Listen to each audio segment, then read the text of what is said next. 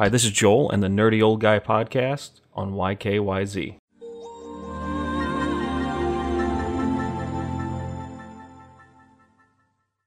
Over the last two episodes, I've been talking about clickbait.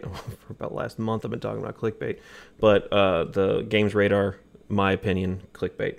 Um, and the last thing I want to touch on on this little three-part series, apparently, uh, is that this isn't news. If you go to, like I said, I had to hunt down these two sites. I actually found the UK one, and I just found the Germany one. Um, there's nothing there. It literally is you, you can't even scroll because there's nothing on the page. Like it just says put your email in for updates. Okay?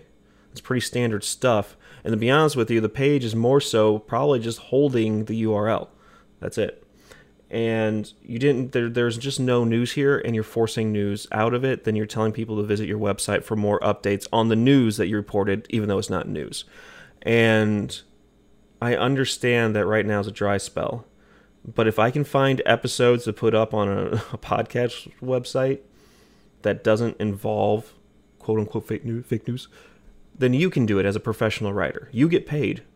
Go find something, make something of it, report.